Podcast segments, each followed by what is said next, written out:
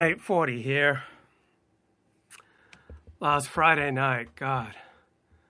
There's a there's a stranger in my bed. There's a pounding in my head. There's there's glitter all over the room. There's there's pink flamingos in the pool. I smell like a mini bar. DJ's passed out in the yard. Barbie's on the barbecue. Is this a hickey or a bruise? I mean, Pictures of last night ended up online. I'm screwed. Oh well. It's a blacked out blur, but I'm pretty sure it ruled. Damn. So last Friday night, we danced on tabletops. We took too many shots. Think we kissed, but I forgot last Friday night. Yeah, we maxed out our credit cards. We got kicked out of the bar. So we hit the boulevard last Friday night. We went streaking in the park. We went skinny dipping in the dark. Then we had a menage a, menage a trois last Friday night. Yeah, I think we broke the law and always say we're going to stop. I'm trying to connect the dots. Don't know what to tell my boss. Think the city towed my car. Chandelier is on the floor. Ripped my favorite party dress. Warrants out for my arrest. Think I need a ginger ale. That was such an epic fail. Okay, last Friday night, Katy Perry, ladies and gentlemen. Wow, what a song! I mean, so much energy in that song. Her, her, her songs have great energy, and you can dance to them. And uh, it just brings me to how I like to spend my Sunday mornings with the big book of Alcoholics Anonymous. I like to sit down and think, okay, why do I want to do this work? Why do I want to do this work now? And in what areas of my life am I being dishonest? So I've had uh, had some challenges over the past week, and uh, I was able to reframe these challenges this morning. It's like, oh, I'm going to use these challenges to be the best that I can be. Let me let me use these challenges to to lift my game, to be a, to be a better man. God, this chapter four, we agnostic. So what I do is I, I read through the big book, and with those three questions in mind. Why do I want to do this work? Why do I want to do this work now? Where am I being dishonest? So why do I want to do this work? Uh, because I want to be more functional. I want to be more adult. I want to experience more of life. I don't want to live such a small, cramped, you know, life in the cave. All right, I'm, I'm 56 years of age. I, I want to grow up.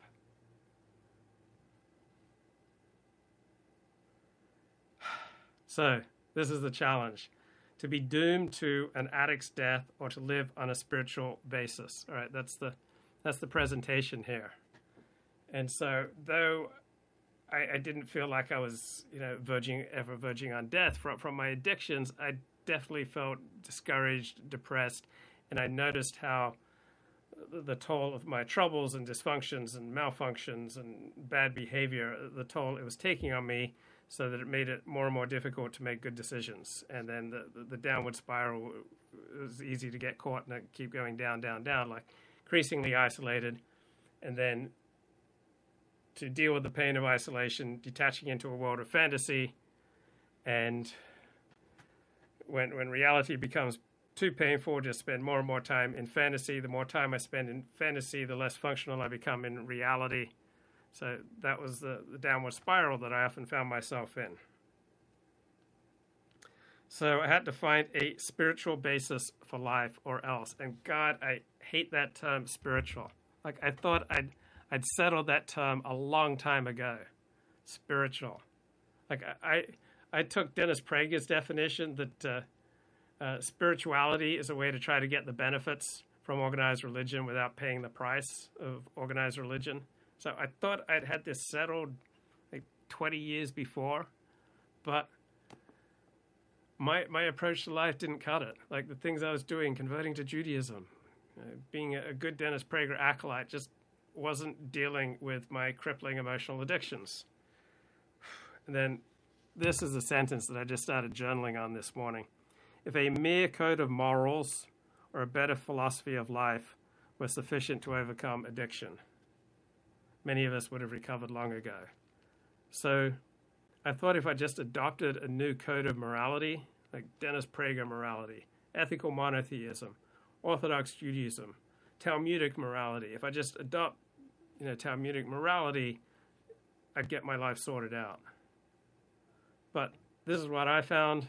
Your mileage may vary.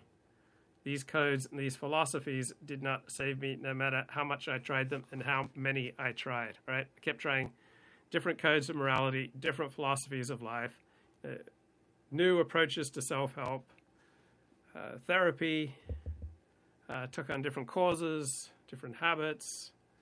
Uh, none of it really cut it for me. I wished to be moral. I wished to be philosophically comforted. I wished all those things with all my might but the needed power to change my life was not there. Right? My mere human resources, marshaled by my will, was not sufficient. In fact, they failed me utterly. So, lack of power. That was my dilemma. Like, how do I get the power to do the things that I need to do that I'm not naturally inclined to do? So, for example, I'm not particularly a detail person. Right? I'm not the type of bloke you want checking the engines before the plane takes off. Good afternoon, Mr. East Coast. Right, so where do I get the power to do the things I need to do, such as to be a, a good employee, right? I find it useful to think of being an employee as like being a slave, like for 40 hours a week, right? I am there to be the instrument of, of my employer. So this is a medical device. It tells me my blood oxygen level, right? This is a device. It's a, it's an instrument, and if I'm going to be a good employee, I have to learn to be an instrument of, of my employer. Where am I going to find the power to subject my ego and and subject my self-destructive impulses so that I can be a good instrument for my employer? So w- what I do is I start a new job and go, okay, this time I'm not going to talk inappropriately to women. I'm not going to talk inappropriately to men. I'm not going to try to get distracted from my job task by carrying on deep and heavy and meaningful conversations with, with people in the workplace.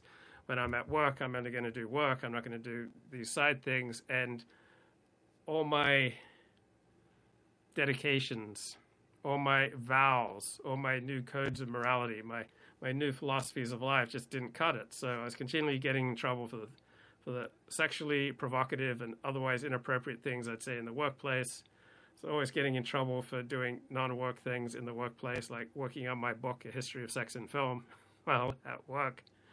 Uh, workplaces are just full of liberal office zombies with stupid inner circles. Well, guess what? Workplaces are filled with people like you or me, all right? People in work, like these stupid liberal zombies, they are more stupid or deluded than you or me, right? They may be stupid and deluded in different ways than we are, right? But uh, I've consistently found in work that there are a lot of people that I can relate to. There are people that I can get along with, and there are people that I can learn from. And I can always learn something about human nature, and I can always learn some, some practical skills in, in the workplace. I'm not either of those. I've learned to put my head down and just focus on my job, which makes it more boring why can't you get along with the other liberal zombies in the office? Why can't you talk to them about sports, talk to them about the weather, talk to them about family, uh, talk to them about poetry? I thought in the past that I could relate to a coworker, then they turned me into HR. Well, here's a tip don't ask your coworker for a blowjob, right? Desist from asking your coworkers for blowjobs. Like, don't get into sex, politics, religion, or race in the workplace. Sports and weather are lame. It's an opportunity to connect with other people. Tell them about a great poem you've read. Uh, talk to them about their hobbies. What's wrong with a good kiss on the lips? You don't have to go stampeding after the clitoris. Uh, talk to them about uh, their work history. Talk to them about their hopes and dreams. Uh, talk to them about, say, some non offensive humor that you've heard recently. Uh, talk to them about a, great new TV show or, or movie. Uh, find out where they ask them about if they went to church or so many possibilities for human connection. All right, we need a power greater than myself that will solve my problem. Damn, that that spoke to me. So, where was this power? So I've always kind of known things that I, I can only talk to my boss about economics. Well, great. T- talk about economics. Uh, talk about business. Talk about uh, maybe what competitors are doing. Talk about the trajectory of the field that you're in. Uh, doesn't your boss have people that he cares about? 40. Lose that old big stretched neck hole black t shirt, my bro. You were better than that. Doesn't, doesn't your boss have a spouse, a family, hobbies? Liberals don't understand economics. They love government handouts and democracy. Well, most economists are liberals, so I am going to differ from you. Now, the proportion of liberals to non liberals in the economics department is a smaller proportion than any other social science or humanities department. So, liberals probably outnumber conservatives probably about two to one in economics, while in pretty much any other social science, they, they tend to outnumber conservatives by like 10 to 1.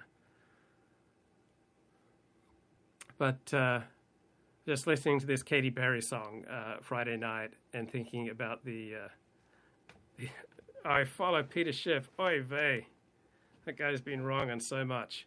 Anyway, I was just listening to this Katy Perry song and thinking about the, the self destructive addictive patterns that she describes in there and thinking about the, the need for, for power and how I had to let go of my feeling that I had you know, completely dealt with the problem of spirituality that, oh, spirituality is just a cheap cop out for people looking to get the benefits of organized religion without paying the price of organized religion.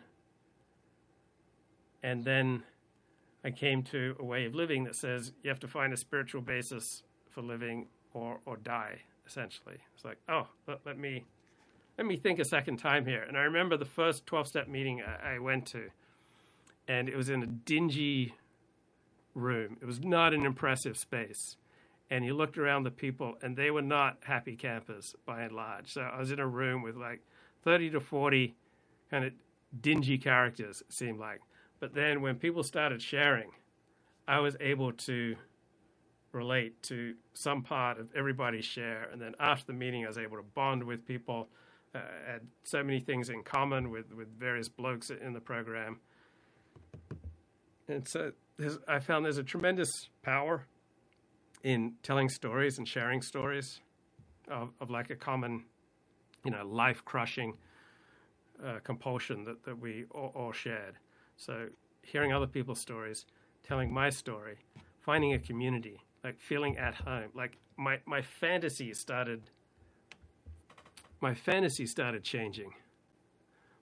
My biggest clients are crazy left lib isn't there anything that you share a common humanity? Doesn't have friends, family, hobbies that uh, you can you can bond with?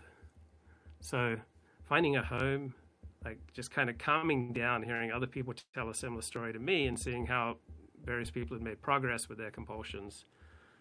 Uh, having this community, m- making friends, having having certain rituals, uh, certain readings, having having a literature so it was the whole program. It wasn't just higher power, God, right? I, I've pretty much always believed in God, except for about four years in my life from 18 to 22. So it wasn't just finding a higher power, an abstract higher power. It was like hearing God made real in the stories of these fellow sufferers. I mean, it was like we all survived a plane crash. I mean, that, that's the sort of camaraderie that you can get in, in 12 step programs. And then having a common way of life, uh, steps, tools, traditions, you know, philosophies, you know, social gatherings, you know, hanging out with people before meetings, after meetings, having having an opportunity to be of service, which makes you feel feel good. Like if you ever feel really bad, um, a sponsor will frequently tell you, you know, go out on the street and pick up some trash, and then if you still feel bad, pick up more trash, and just keep picking up trash on your street till you feel better. I need some Stevie Winwood higher love in my life. Well, find a 12 step program. I mean, that's that's what worked for me. I mean, I immediately started calming down. I immediately started feeling happier. I immediately was then able to start making better decisions and my fantasy life like calmed down from like Marquis de Sade levels to you know PG thirteen levels. And so like what was the power? It was it was a power of where I could contribute. That that I had a home and I could go and I could contribute and I could be a valuable part of this community and that I could walk the path that other people had walked. And it was simple. It wasn't easy, but I saw that I could do it. Like I read the steps and I read the tools and I heard people's stories and I was like, oh yeah, I can do this. And so I, I'd long thought I just I just need a, a new code of morals. I just need a better philosophy of life. I just need some tweaks in my psychotherapy. I just need a, a new you know, self help book. But uh, what I needed was power, and power comes from connection with other people and I found 12 steps meetings a really good way to connect with other people. Like get on the same page with other people, create a shared reality with other people, form bonds with people, get phone numbers, call people regularly, and then I was able to take these connections with me everywhere I went. So even when I'm alone here at my room, it, it's my connections that are still with me. It's like, oh, you know, I can't wait to tell my friend Chaim about this, and I want to talk, tell my friend Levi about this book that I'm reading, and and John will be able to relate to this uh, challenge that I had this week, and you know, I wonder what uh, advice Peter would have in this situation, or oh my God, I think I'm experiencing right now something that uh, that Cohen told me about, you know, years ago, and I couldn't understand what he was saying, but now. You know, now finally I relate, so I'm going to make some notes, and I really want to talk to Cohen about this. And so by building bonds in 12 step group, those bonds would walk with me. I'd walk down the street and I'd, I'd have a sense of those connections and looking forward to seeing people at the, the meeting that afternoon. So that's how I was able to find access to a power that was sufficient to to help me, you know, grapple and overcome these compulsions and emotional addictions that have been crushing my life. Bye bye.